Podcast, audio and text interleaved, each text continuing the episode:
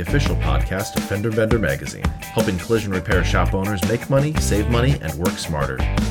I'm Fender Bender editor Todd Quartermeyer. In this episode, I'm joined once again by industry expert Chris Maimone, and we'll be discussing the importance of researching repair procedures, particularly in regards to OEMs and calibrations.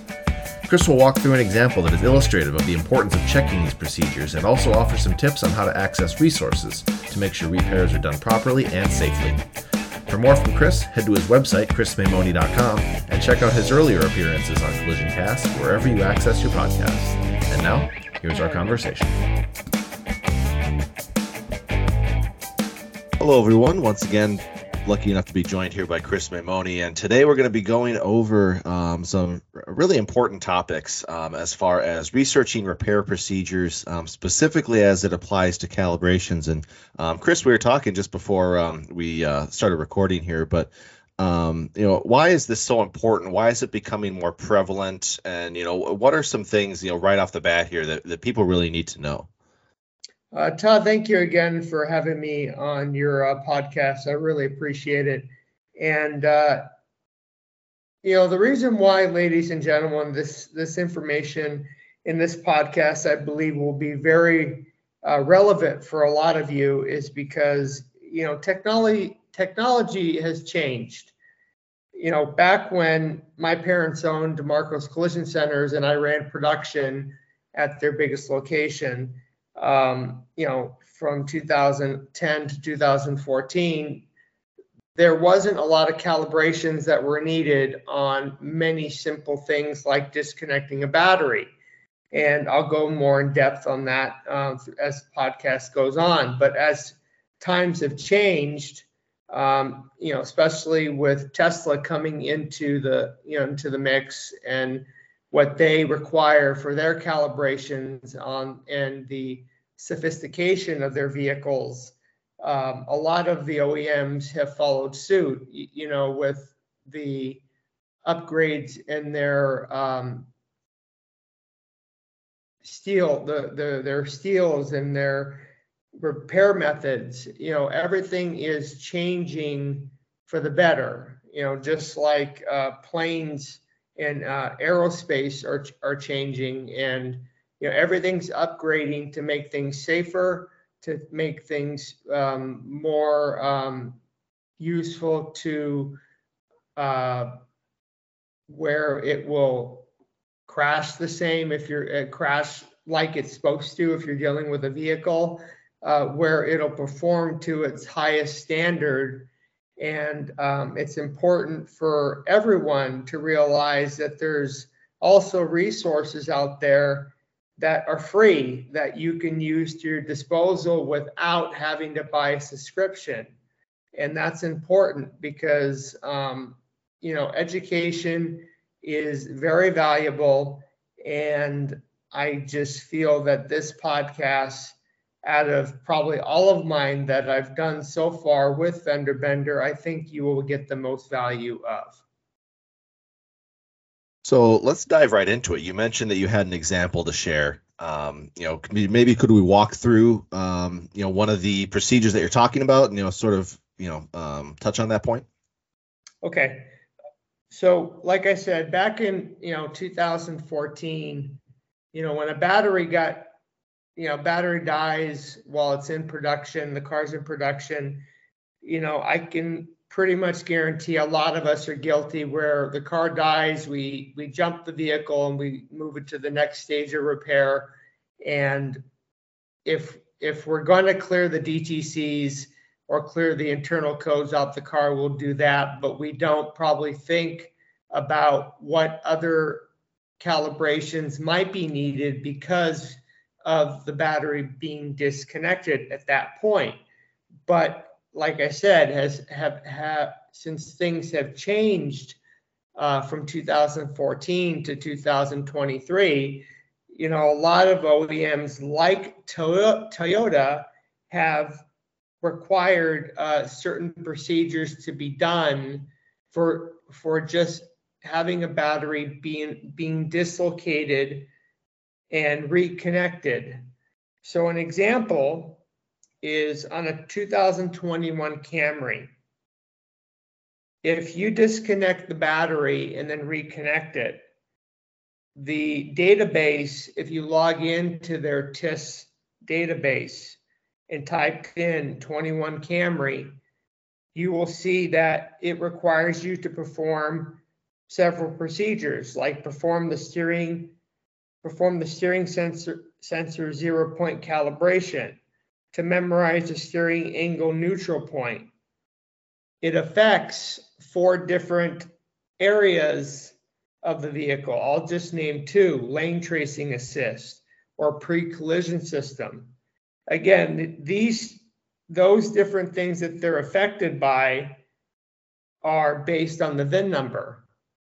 But the beauty about Toyota is that you can, if you do get a subscription, if you can get a 24 hour subscription or a yearly subscription, you can actually decode the VIN and you can see, you know, what features the car has. So if it has pre collision, you then know that that th- these calibrations are needed. You can charge for these, you know, with the insurance company.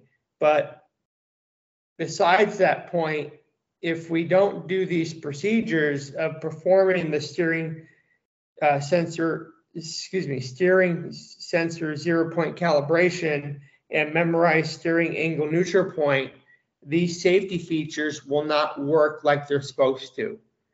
And that will create problems as the car goes on the road and the car won't react the way it's supposed to. Just like if we don't follow repair instructions on, you know, putting a rail, a rear rail on a vehicle, the crash, the car will not crash the same. So I just want to lay out a basic example of just disconnecting a 12 volt battery and the importance of looking up information for this given um, procedure that you did do. So that's a great example, and uh, there's obviously you know countless others like it. You touched on the resources. Um, you know the, the, OEM resources are out there, obviously for subscriptions. Um, you know what are some of the other resources that are out there, you know, for people um, w- when they're thinking about these kinds of things? Okay, so I'm pretty sure 90% of most uh, collision centers have um, subscription to I-CAR. They probably have an I- I-CAR ID number. You can go to iCar.com and you can, on their main page, which is free, you don't even need, um, you know, a subscription for it. You can go into their RTS it's on the main page and you'll see it in the middle of the page. It's, it's labeled RTS, which means repairability technical support. You click on it and then you can, there's a little button that says ask I-CAR. You input your uh, I-CAR ID number, you input the information of the vehicle, and then you submit your question. A lot of times they will give you the information um, right away or they, uh, depending on the copyrights, let's say, for example, from Mercedes Benz or BMW, they will be unable to get you that information, but they state that uh, they kind of will give you guidance if you do get a, a 24 hour subscription where to find that information. Um, they will also, you know, on their website, they have what's called um, OEM information and when you go onto that website, uh, go into there, it has all different OEMs from Acura to BMW to Fiat to Ford to Honda. For Honda, for example, they have free information on position statements. And uh, position statements like uh, pre uh, post calibration diagnosis, scan and calibration um, just to name that particular one, um, in, installation of, of aftermarket parts. These are position statements that you can use when you're talking to an insurance partner. You know, this is very important for all of us to know these resources are available. Um, also, you can go on YouTube. Mike Anderson from Collision Advice has free uh, webinars on how to navigate through Toyota's TIS. He also has one on Subaru. And he gives you how to actually walk through the website. If you do, uh, you know, you can do a 24 hour subscription, you know, or whatever kind of um, packages they do offer. But, you know, ladies and gentlemen, this is important for us to know. Um, you know, back when I was with uh, Service King from 2014 to 2018, uh, they strictly used uh, ALLDATA. And there's nothing wrong with using ALLDATA, but you know, ALLDATA, the information they have is probably not the most up-to-date information out there uh, versus getting the information from the OEM.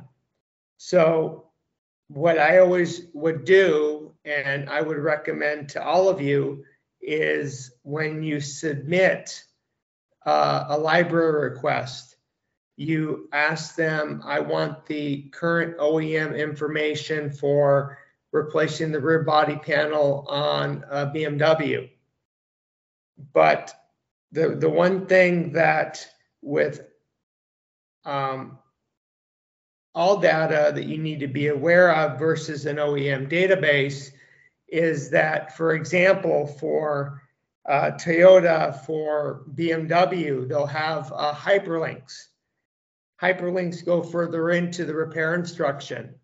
So an example uh, would be uh, for Toyota, they may have a hyperlink uh, regarding um, if you are working on a rail and it has a hyperlink near the 12 volt battery and then you click on it, it'll go further into that information. That's a basic uh, example. But if you're dealing with like, let's say replacing a quarter panel uh, and it talks on a BMW and it talks about the, um, you know, particular kind of um, material you need to use when replacing that quarter panel, if you don't know about these hyperlinks, you're not going to be able to do the repair instruction correctly. So, you know, um, just a word of advice, if you do use ALLDATA, again, there's nothing wrong with it, but the information is not as current as the is using an OEM database. But again, when you're doing the library request, ask for the most current OEM procedures and then ask for all hyperlinks uh, available for that given repair instruction. So th that I think would be very, very valuable for you guys to know. One of the other things that I anticipate must be a challenge is that these uh, procedures must change, you know, fairly frequently and at irregular intervals. You know, what are some ways that people can make sure that um, is it you know just as simple as as checking regularly Is you know uh, what are what are some ways that people can stay on top of that? Well, you know, I'm pretty sure we're all guilty that you know we think that you know we've replaced. Uh, a lot of techs will say we replace. I've replaced a quarter panel in my sleep, you know, dozens of times. But we have to remember you know, while we're asleep, maybe in Germany or Japan, they did a crash test on one of their vehicles and they found that uh, a certain part of the car didn't crash correctly. So they update the repair instruction. They add, you know, certain things to it. They add procedures to it. And you're not going to know that information until you look up that uh, piece of data. And that is so i what i would always what i would recommend is when you're gonna start doing your repair planning you you look up the current information um, at the time it's available.